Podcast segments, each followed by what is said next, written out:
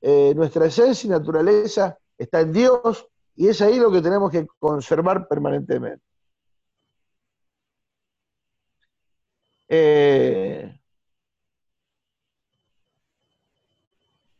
entonces Romanos, Romanos dice, porque a los que antes conoció también los predestinó para que fuesen hechos conforme a la imagen de su Hijo, para que Él sea el primogénito en todo. Cuando el Señor nos hizo, dijimos, cuando el Señor en, Apocalipsis nos hizo reyes y sacerdotes, ¿sí? ¿Por qué no teníamos problema de, sentirnos reyes? Porque Él es el rey de reyes, ¿sí? Y señor de señores. Entonces, cuando yo no funciono como rey, no es una cuestión de humildad mía. O sea, no estoy funcionando en la dimensión que Él me estableció. ¿Se entiende? O sea, cuando yo no funciono como rey, el que está quedando mal es Él. Porque Él no puede ser rey de mediocres. Él es rey de reyes. ¿Se entiende? Entonces yo tengo que ser rey. ¿eh? ¿Se entiende? En, la función del gobierno. Eh, entonces, para que él realmente pueda usar el título de rey de reyes. ¿Sí? Porque no, es no estamos hablando de, Juan Carlos III, de Máxima eh, y qué sé yo cuánto. No, no, hablando de nosotros, los reyes y sacerdotes, al que nos amó y nos lavó de nuestros pecados y nos hizo reyes y sacerdotes. Entonces tenemos que ser reyes y tenemos que ser sacerdotes para que Él tenga la preeminencia. Cuando Él dice, para que funcionemos como hijos, ¿para qué? Para que Él sea el primogénito entre muchos hermanos. Ahora, si no hay otra imagen de hijo, él no puede ser el primogénito. ¿Se entiende? Si está solo. Si no hay nadie alrededor. Entonces, nosotros como iglesia tenemos que ser la imagen para que Él funcione como primogénito. ¿sí? Si Él es primogénito, nosotros lo seremos. ¿sí? Por eso Él viene a buscar a la congregación de los primogénitos. Los que se determinaron, los que creyeron, los que funcionaron de acuerdo al diseño. Por eso acuérdense de José. José era el menor, pero sin embargo en la función fue el primogénito. No fue el mayor, no fue Rubén de los dos hermanos, no fue Rubén el, que el mayor, el que debe, o sea, por, eh, por naturaleza era Rubén, pero por función fue José. ¿Sí? Porque sobre él vino un sueño de Dios y a Dios le plació usar la vida de José. ¿Sí?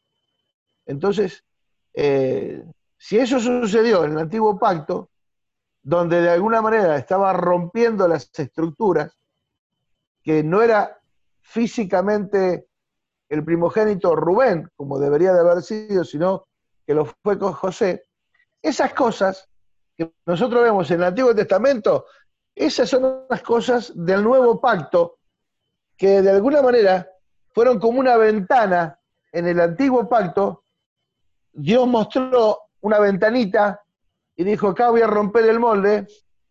Y no es que contradijo la palabra, sino que de alguna manera nos estaba mostrando lo que sería el porvenir, que no era una cuestión los primogénitos de ahora en adelante o en el nuevo pacto no serían, no sería conforme a, la edad o quién era el mayor, sino quién cumplía la función, quién asumía la responsabilidad, quién iba a manifestar la realidad de Cristo en la tierra. Entonces, es ahí donde todos nosotros, en el nuevo pacto, cumplimos ese rol o podemos llegar a cumplirlo independientemente de lo físico, de, cuál sea nuestra posición en nuestra familia natural. En Dios somos reyes y sacerdotes y fuimos llamados a ser la imagen de su Hijo en la tierra. ¿Sí? Entonces, cuando ¿qué es ser la imagen? ¿Sí? Eh, la imagen tiene que ver Imagen dice semejanza, parecido, representación, semblanza, eh, parecerse, asemejarse, ¿cómo? Y no es que tenemos que andar con túnica, dejarnos la barba, ¿sí? andar con sandalias para que seamos parecidos. No se trata de eso. ¿Se entiende? No se trata de lo externo, sino de las virtudes, de las cualidades que habitaron en Cristo Jesús. ¿Sí? Entonces, eh, ser personas del nuevo pacto, ser personas del reino, ¿sí? Fíjate que Jesucristo cuando resucita, cuando resucita, eh, eh, se queda hablando 40 días, 40 días con los discípulos acerca del reino. Entonces, ¿cuál es la, cuál es la prioridad? No se quedó 40 días sanando gente, no se quedó 40 días hablando de salvación, no se quedó 40 días eh, enseñando cualquier otra cosa, dice hablando acerca del reino de Dios.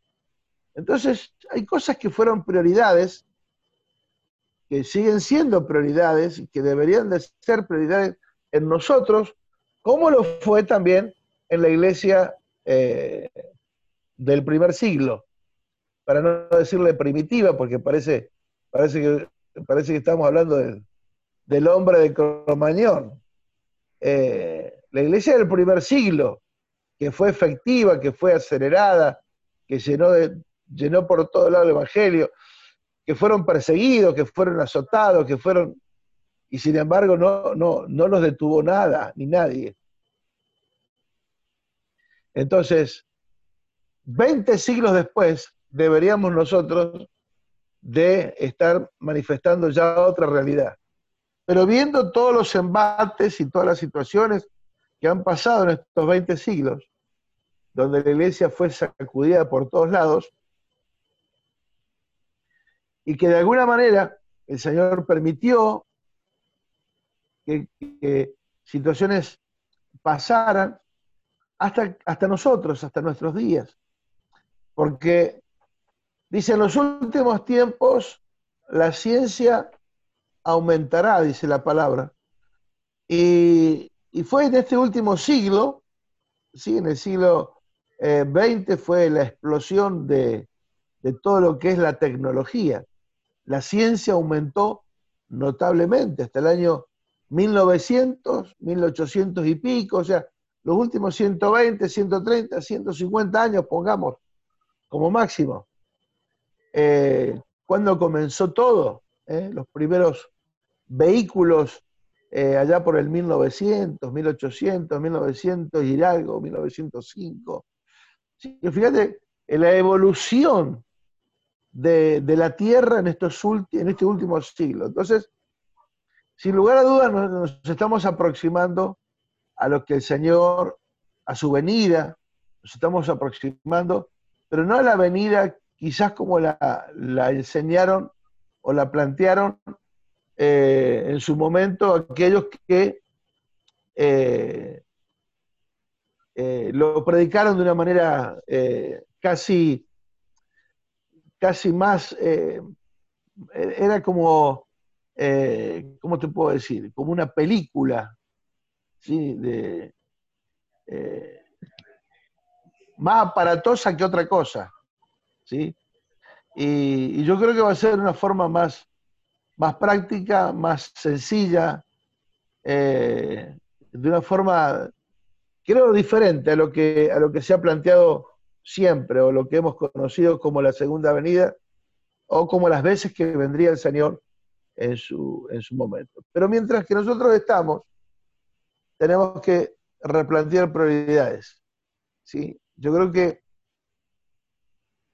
mostrar al Hijo es el desafío número uno que tenemos, porque en realidad si, si la vida de Cristo está en nosotros y la podemos desarrollar, la podemos manifestar, la podemos vivir, la podemos impartir, compartir. Y realmente ahí surge lo que dice el Señor, que somos cartas leídas por todos. ¿sí? Entonces, qué interesante. Somos cartas leídas. Qué loco, ¿sí? ¿Se acuerdan que en un tiempo eh, hacían publicidades eh, eh, callejeras y a los hombres le ponían como un cartel por delante y por detrás, se le veía la cabeza, sacaba los brazos y andaba con ese cartel para todos lados. ¿sí? Entonces lo veía y, la persona iba expresando una publicidad de tal o cual cosa. Eh, entonces se distinguía del resto por lo que era. Y cualquiera podía divisar y leer la publicidad que estaba manifestando. Entonces, qué barro que en nosotros no hay nada escrito. Por fuera no se ve nada. Pero el apóstol dice, somos cartas leídas. Entonces hay algo que se lee, hay una lectura que el ser humano hace. ¿sí? Hay una lectura que el ser humano hace como la hacemos nosotros cuando nos encontramos con alguien y hacemos una lectura, aunque no, no, lo conozcamos profundamente, ¿sí? Si yo me, cruzo con alguien en la calle, los saludo y demás, y charlo un rato, eh, no lo voy a conocer en profundidad, no voy a ser amigo de esa persona, pero sí, una vez que yo me separo de él, me queda una imagen, yo hago una lectura de lo que me pareció esa persona, por su forma de hablar, por su forma de, por lo que habló, por cómo lo habló y demás, yo hago una lectura. ¿sí? Entonces, cuando nosotros nos relacionamos en la calle con gente, ¿qué lectura hace la gente de nosotros? ¿sí? Eh, y no que, ay, qué bonito, no, no, no, no solamente eso, ¿sí? Sino, ¿cuál es la imagen? Una persona eh, con la cual se puede hablar, es una persona agradable para hablar, ¿sí? Jesús era agradable para hablar. todo el mundo decía, este no es el hijo del carpintero, mirá cómo nos habla, mirá con qué palabras, con qué la forma en que tiene de hablar ¿eh? no pareciera ser el hijo de un carpintero. Y sin embargo, por eso digo, nosotros al manifestarnos eh, eh, dejamos una lectura, ¿sí? Una lectura que los demás dicen, qué bueno, qué bueno que fue conocer a esta persona, qué agradable fue conocer a esta persona, ¿sí? y queda ese, ese, buen, ese buen recuerdo, el buen momento que se vive, queda impregnado en la persona, ¿sí? De haber estado con alguien con el cual fue grato compartir. Fue un momento agradable, que le trajo paz, que le dio una palabra, eh, aunque no le recitó un versículo, le dio una palabra de fe y de esperanza. Aunque no dijo gloria a Dios, aleluya, dejó un mensaje positivo de fe, de esperanza en la persona. Por eso digo, somos cartas leídas. El mundo saca conclusiones. ¿sí? Yo estoy en, la comisión de pastores, en, la pastoral de Comodoro, y realmente hay planteos que hacen algunos pastores que no, puede ser. Eh, y no es por desacreditar, digo, eh, estamos viviendo la pandemia y algunos escriben y dicen, yo quiero, queremos abrir la iglesia, ¿qué pasa si yo abro la iglesia igual?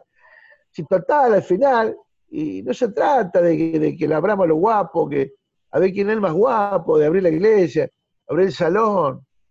No, oye, que nosotros, ¿cómo puede ser que abran los bares? Y nosotros que tenemos la verdad no podemos abrirla.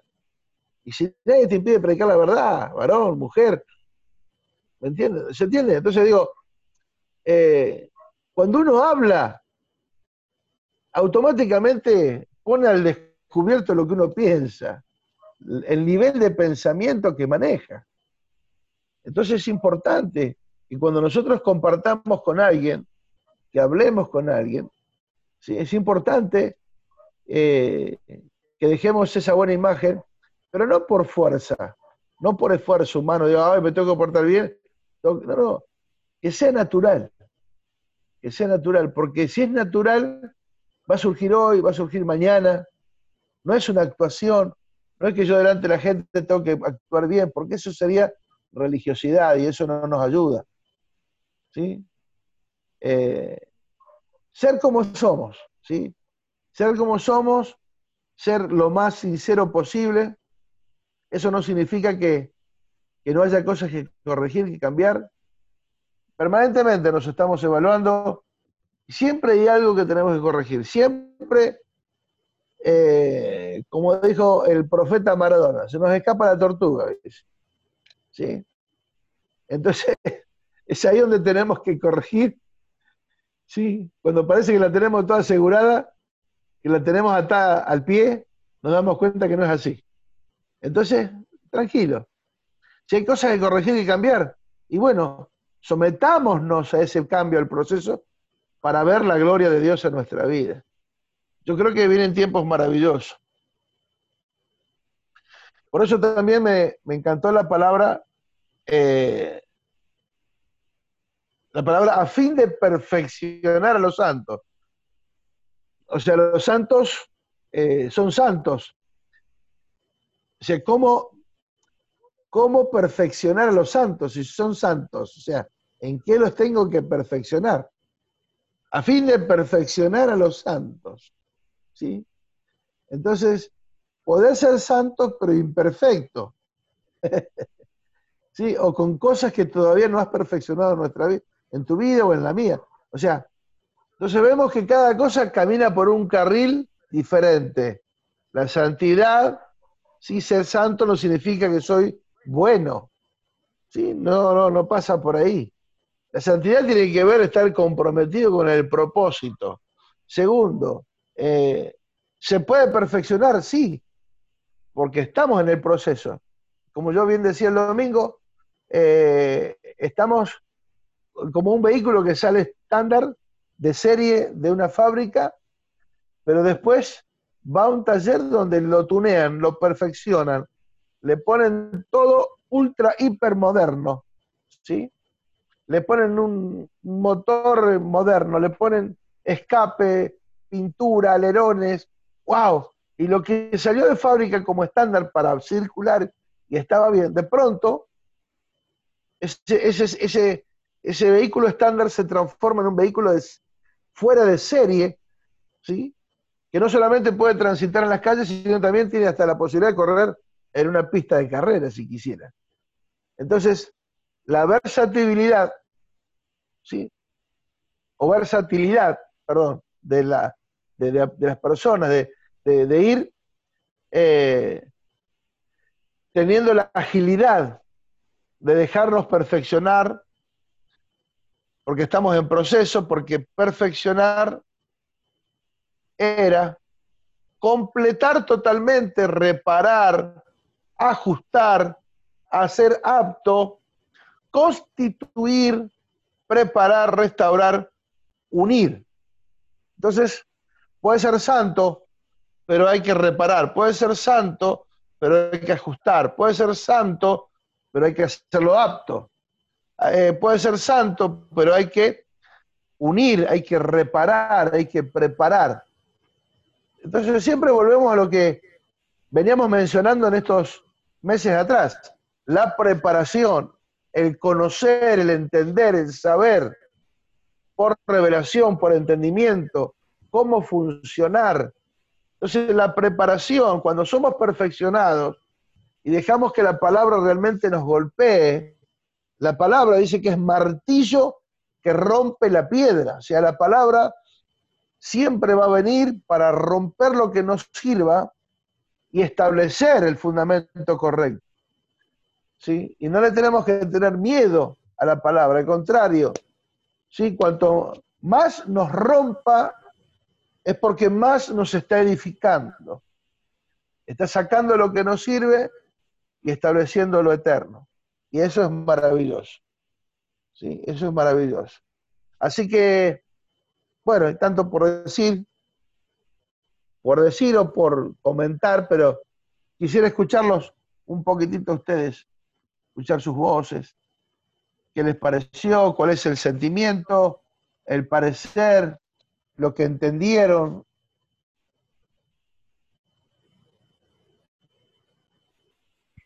Justo, eh, bueno, estaba, me toca compartir el, sábado y estaba, estaba repasando un poco la predica del domingo y estaba eh, leyendo un poco más y bueno, leía ahí en Efesios donde dice que renovemos el espíritu en nuestra mente y en el próximo versículo habla que tenemos la naturaleza de Dios y se me venía a la mente lo que, lo que hablabas el domingo de esto, ¿no? De que si, si, lo, si Cristo está en nosotros, si manifestamos a Cristo va a salir de una manera natural, porque su naturaleza va a estar en nosotros.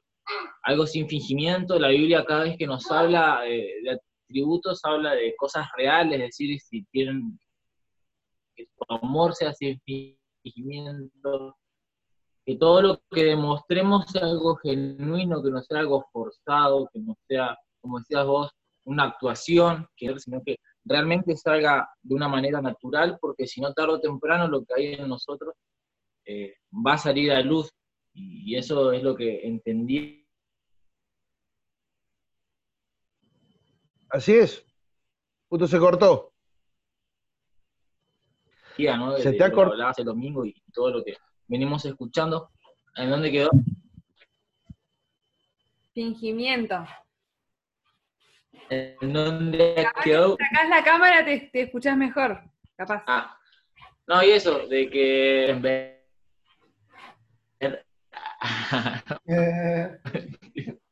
se corta, se corta, se corta. No, se corta, que, que, hola, hola. Ahora sí, dale. Te escuchamos. No, eso de que lo que hablabas, ¿no? Que, que la Biblia, eh, cada vez que, nos habla de atributos, nos habla de cosas genuinas, ¿no? Amor sin fingimiento, de cosas reales realmente, y, de lo que hablabas vos el otro día, de que si manifestamos a Cristo, que sea de una manera natural, que no sea algo forzado, que no sea algo solamente por, porque sé que lo tengo que hacer, sino que buscar esa, esa llenura, buscar esa plenitud del punto de manifestar a Cristo eh, en todo lo que hago de una manera natural, desde mis pensamientos hasta cómo hablo, hasta cómo me desenvuelvo, cómo trabajo, cómo estudio, cómo soy como hijo, cómo soy como papá, cómo soy como marido. Y creo que eso va de la mano también con lo que hablabas, de que día a día somos perfeccionados, ¿no? Porque hoy podemos hablar de eso, no porque lo estemos haciendo al 100%,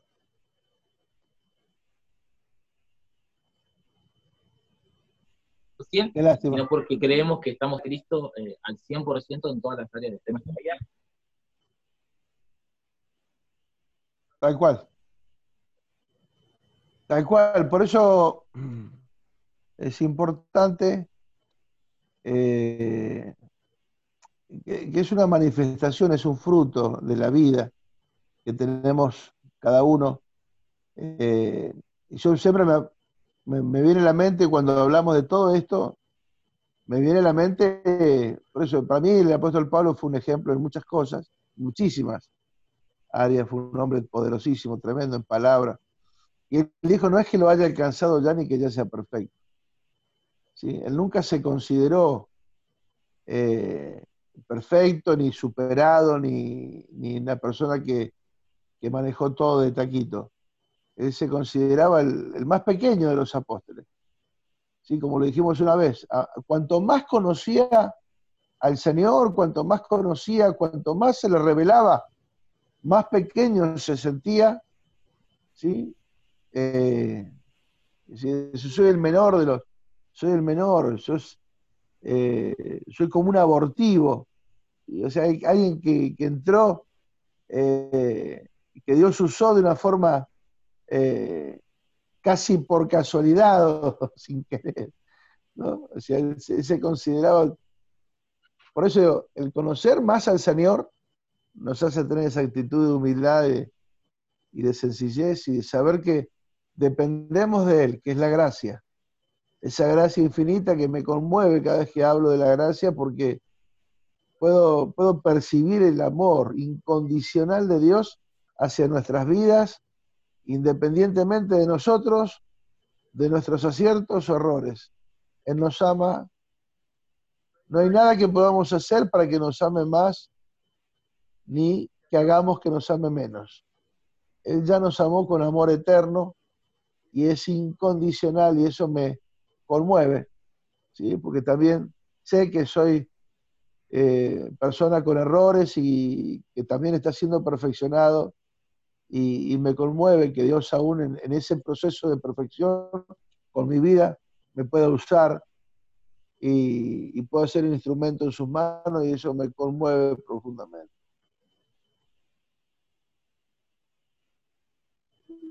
¿Qué más?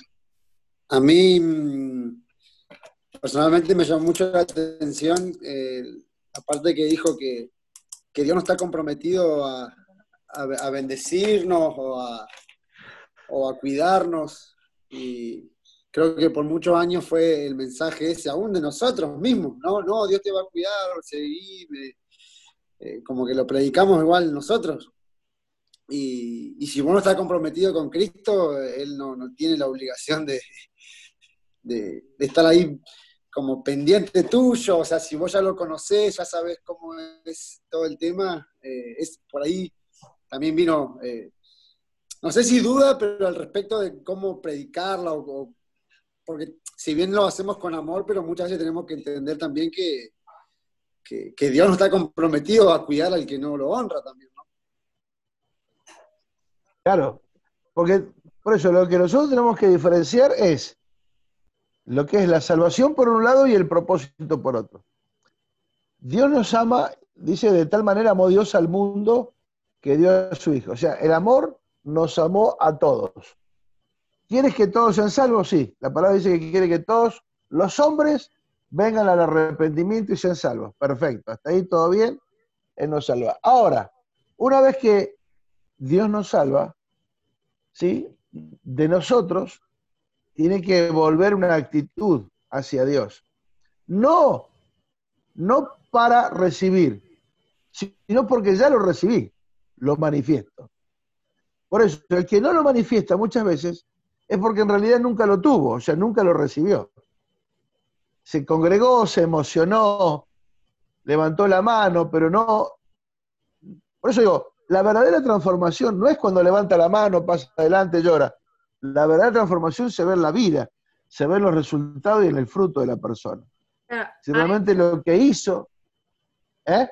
Que hay procesos que, uno los, tiene que atravesar por, por error, por estar alejado, y es ahí cuando eh, el proceso se pasa distinto, pero cuando es un proceso que quizás Dios como como lo dijiste en las, leíamos el versículo en las prédicas anteriores, de que eh, las tribulaciones producen en nosotros, que tenemos que aún alegrarnos en medio de esa tribulación, porque produce en nosotros paciencia, fortaleza y nos da una esperanza que no avergüenza. ¿no? Eso es cuando es un proceso, creo que, que Dios nos está poniendo para formar algo en nosotros, y hay otros que cuando vos te metiste ahí, y bueno, como dice mm, este versículo se me viene de 2 de Corintios 7:10, que dice, pues la clase de tristeza que Dios desea que suframos nos aleja del pecado y trae como resultado salvación. No hay que lamentarse por esa clase de tristeza, pero la tristeza del mundo a la cual le falta arrepentimiento resulta en muerte espiritual. Ahí como que... Como que define... ¿qué, texto, ¿Qué texto es? Eh, segunda de Corintios 7:10. Como que hay diferencia de las dos, las clases de, tristeza que, podemos atravesar y... Tal cual. Muy bueno. Tal cual, ese, texto está muy bueno, muy bueno. Por eso digo, el propósito, es más, hay gente que, que recibió el Señor y quizás nunca cumplió el propósito y, son los que serán salvos aún como por fuego, dice la Biblia. Por eso el tema de salvación nosotros no lo manejamos, eso lo maneja independientemente el Señor. Eh, a nosotros nos conviene cumplir el propósito, porque dentro del propósito está todo lo que Dios predestinó para nosotros, que es bueno, agradable y perfecto. ¿sí? Entonces, una cosa es vivir toda una vida al aire libre, hacia a la, que te lleva el viento, y, bueno, vivir lo que te toca vivir y vivir a la manera que lo querés vivir, eh, pero nunca vas a encontrarte con la verdadera satisfacción, la plenitud de haber hecho aquello que te correspondía hacer o, que, o para lo que fuiste asignado. ¿Sí? Hay gente que quizás lo está cumpliendo y todavía no se entregó al Señor, pero está viviendo en el propósito porque Dios hace como quiere con cada uno. ¿Sí?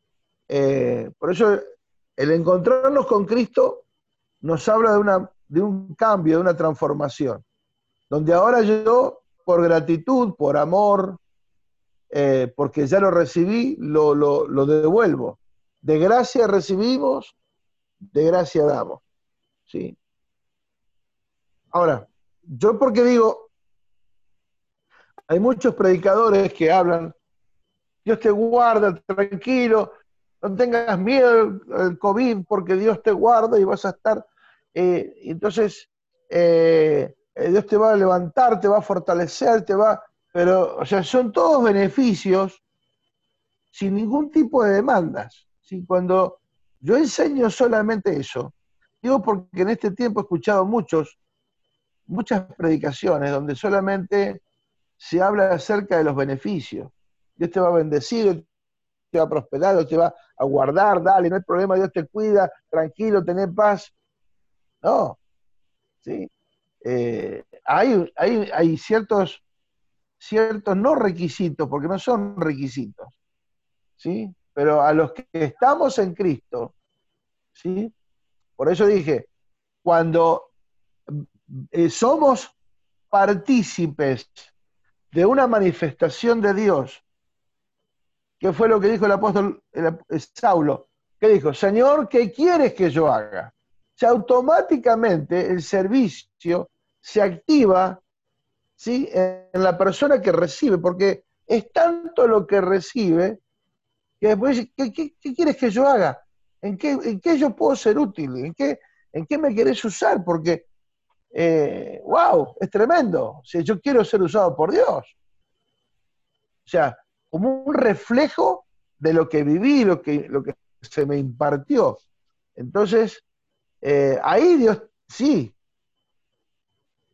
eh, se compromete cuando uno está en el propósito. Dios está comprometido a guardarte porque, y a proveerte por causa del propósito. Entonces, estar conectado es lo mejor que nos puede pasar porque Dios nos va a guardar y nos va a proveer. Ahora, que Dios tenga misericordia de nosotros, aunque andemos, aunque seamos un tiro al aire, Dios puede tener misericordia igual, sí. Dios puede tener misericordia igual. Por eso, a Dios nadie le va a poner un freno. A Dios no le va a decir cómo tiene que hacer. Dios hace como quiere. Por eso dijo, tendré misericordia del que yo quiera tener misericordia. En definitiva, Dios hace su voluntad. Pero yo no puedo vivir una vida ¿sí? solamente aferrándome a la misericordia de Dios, apelando a la misericordia de Dios cuando sé que estoy jugando con fuego. ¿Sí? Dios te puede guardar, sí, Dios te puede guardar, pero si tenés a Cristo en tu corazón, tenés que estar cumpliendo propósito. Esa es la, la, la meta. ¿Se entendió, Arelito?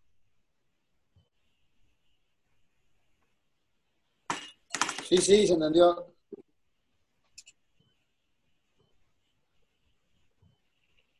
¿Qué más? Yo em, estaba, pensaba esto, ¿no? Que por un lado, esta responsabilidad que tenemos de manifestar el amor de Cristo, la humildad, ¿no? Como Él vivió, es eh, es re, como decía Marce, ¿no? Eh, uno a veces no, lo ha visto así de esa forma y dice, wow, en, sí, en todo, en todo. Tiene que estar, eh, se tiene que ver Cristo. Pero por otro lado, este privilegio, este alto privilegio de decir, wow, fui predestinada para que sea la imagen de Cristo. Es muy alto ese privilegio, esa, esa honra de decir, wow, tengo ese, eh, Dios me eligió para eso y es muy alto y digo, un denominador común que, he notado en, las últimas casas de paz es eh, que, que han dicho mucho, eh, yo la verdad que no sirvo para nada o esto de sentirme que soy un fracaso, que, las cosas, no sé, no me salen bien, eh, es como que yo no, no siento que sirvo, que no. Y, hoy entender esto, ¿no? Que como hijos de Dios tenemos ese alto privilegio, que fuimos ya predestinados. Y vos le empezás a decir a las, a, a las personas, fuiste predestinado o sos una hija de Dios y por lo tanto tenés, mira, todos estos beneficios que somos embajadores, que eh, la gente, o sea, las, las chicas que hemos estado hablando le quedan impactadas y se, y, se quebrantan, ¿no? Porque realmente esto es fuerte, porque eh, por años, digamos, uno ha pensado que, que no sirve, que no, que mirá si lo voy a poder hacer, y yo no, o yo esto, pero cuando la palabra te dice, sí, fuiste predestinado, eh, te vuela la cabeza, porque sí, qué loco Dios, a pesar de mí, ya eh, está en nuestro ADN esto, ¿no? Y bueno, eso me, encantó, me, me sigue impactando, me sigue impactando. Qué bueno, qué bueno. Sí, totalmente, totalmente. Es un alto honor, un alto privilegio de ser llamados, eh, ser predestinados para ser hijos, eh, para ser la imagen de su hijo. ¿sí? Entonces, Dios está a nuestro lado, tenemos a Dios que, o sea, Él quiere que nosotros lo seamos y entonces nos va a ayudar para que lo seamos, va a estar con nosotros para que lo seamos, para que lo podamos manifestar, o sea, no es algo, no es una tarea que tenemos que hacer por nuestras fuerzas o por nuestros méritos personales, no, no, no, Él está para fortalecernos, está en nosotros, el mismo espíritu que habitó en Jesús está en nosotros, entonces eh, nos va a ayudar en nuestra debilidad, en nuestros errores, nos va a fortalecer, nos va a equipar. Eh, por eso es tremendo lo que dice cuando uno lee que, Jesús mismo fue perfeccionado. ¿Sí? Por lo que padeció, aprendió obediencia. ¿sí? Como que si hay algo que Jesús tenía que aprender, y no era porque no lo, no lo tuviese o que no lo sabía, sino que hay cosas que experimentalmente las tuvo que vivir, porque vivió 100% como hombre en la tierra. Entonces, eh, Cristo, eh, o sea, Jesús fue perfeccionado, eh, por lo que padeció, aprendió obediencia, y eso es maravilloso también. Entonces, si, si Él pudo ser perfeccionado, ¿cuánto más nosotros? Si Él necesitó ser perfeccionado a través de lo que padeció, entonces los padecimientos para nosotros no van a ser una situación negativa, sino un mayor peso de gloria. ¿Sí? Entonces es lo que decimos siempre, esta leve tribulación momentánea no va a ser un problema para mi vida, sino va a ser este, un entrenamiento para ver más gloria, para ver más gloria en mi vida. Y de eso se trata, eso tenemos que apuntar y, tenemos que trabajar en base a ese, a ese diseño. ¿sí? Por eso digo, el diseño se descubre o se da a conocer para que nosotros lo podamos incorporar, adaptar y practicar eh, como algo natural, como decía Marce, a través de la manifestación natural como un fruto y no como un, hecho nuestro, que tenemos que forzarnos para portarnos bien, hacer cosas bien y poner cara de buenito. No, no, no. No se trata de eso, se trata de ser eh, lo más normales posible, lo más natural posible. Y si hay errores, se corrigen. Si hay fallas, se corrigen. ¿Sí? Eh, tenemos la herramienta del perdón para declarar y seguir avanzando. O sea, no, no hay excusas. Eh, algunos nos cuesta más que a otros, pero bueno, estamos en el proceso. El Señor escogió lo vil y menospreciado, ¿eh? lo que no servía para que sirva, para que avergüence a los sabios. Así que si estamos acá, es maravilloso. estamos en carrera y Dios nos ha elegido para usarnos para cosas grandes, para grandes manifestaciones, grandes acciones, hechos que van a ser concretos en la tierra en el nombre de Jesús. cada vez que impartamos en una vida algo, esa, palabra quedará para siempre en la persona y lo va, lo va a llevar de por vida, va a ser una marca en su vida. Por eso es tan importante ser conocedores de la palabra, eh, ser entrenados en la palabra, que es tan importante. ¿sí? La lectura, en, la meditación, eh, porque dice que el buen obrero maneja bien la palabra de verdad. Así que son muchas las, cosas, las responsabilidades o las acciones que tenemos que llevar a cabo eh, para manifestar eh, la voluntad del Señor, pero contamos con la asistencia eh, imprescindible del Espíritu Santo, quien sin Él nada de esto sería posible.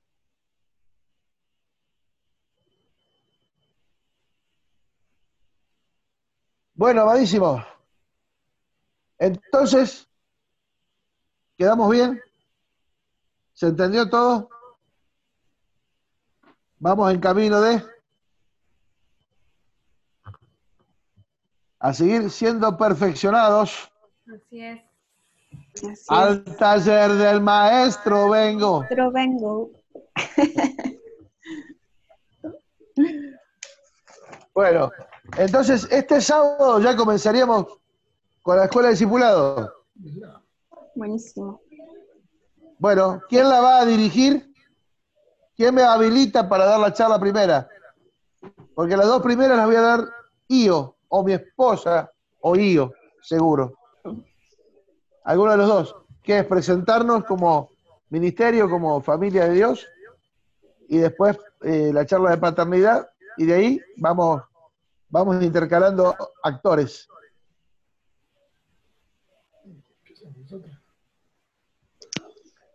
Salúdeme, salúdeme. Lo bueno es que todos se preparen porque se les puede avisar que, van a dar alguna materia. Así que. se les puede avisar hasta una hora antes. Sí, sí. Eh, los que quieran voluntariamente, eh, eh, bueno, me avisan igual. ¿El Arcioni Cristiano está pagando los profes, no? El padre paga y paga bien, papá.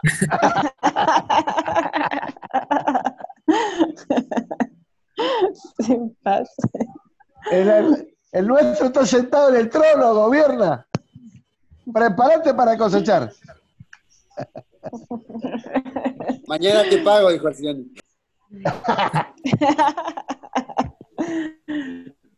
en cuatita. Ya me la van a pagar.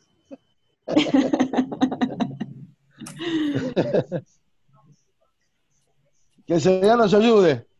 Y bueno, mantengamos eh, la oración para que, por todo, ¿no? Por, el gobierno, las autoridades, todo esto eh, ha sido bastante complicado. Eh, económicamente, el mundo entero está en crisis.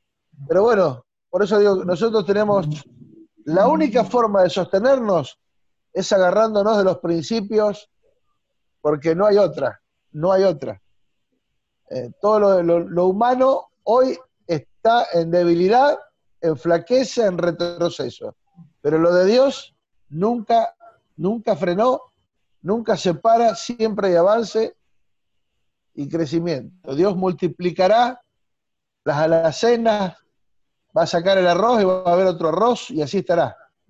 Va a haber una leche y va a haber otra leche y así va a tener y va a tener. ¿sí? No se va a gastar nunca. Eh, por eso es importante mantenernos en generosidad y seguir hablando de la célula de la siembra y de pactar y de creer.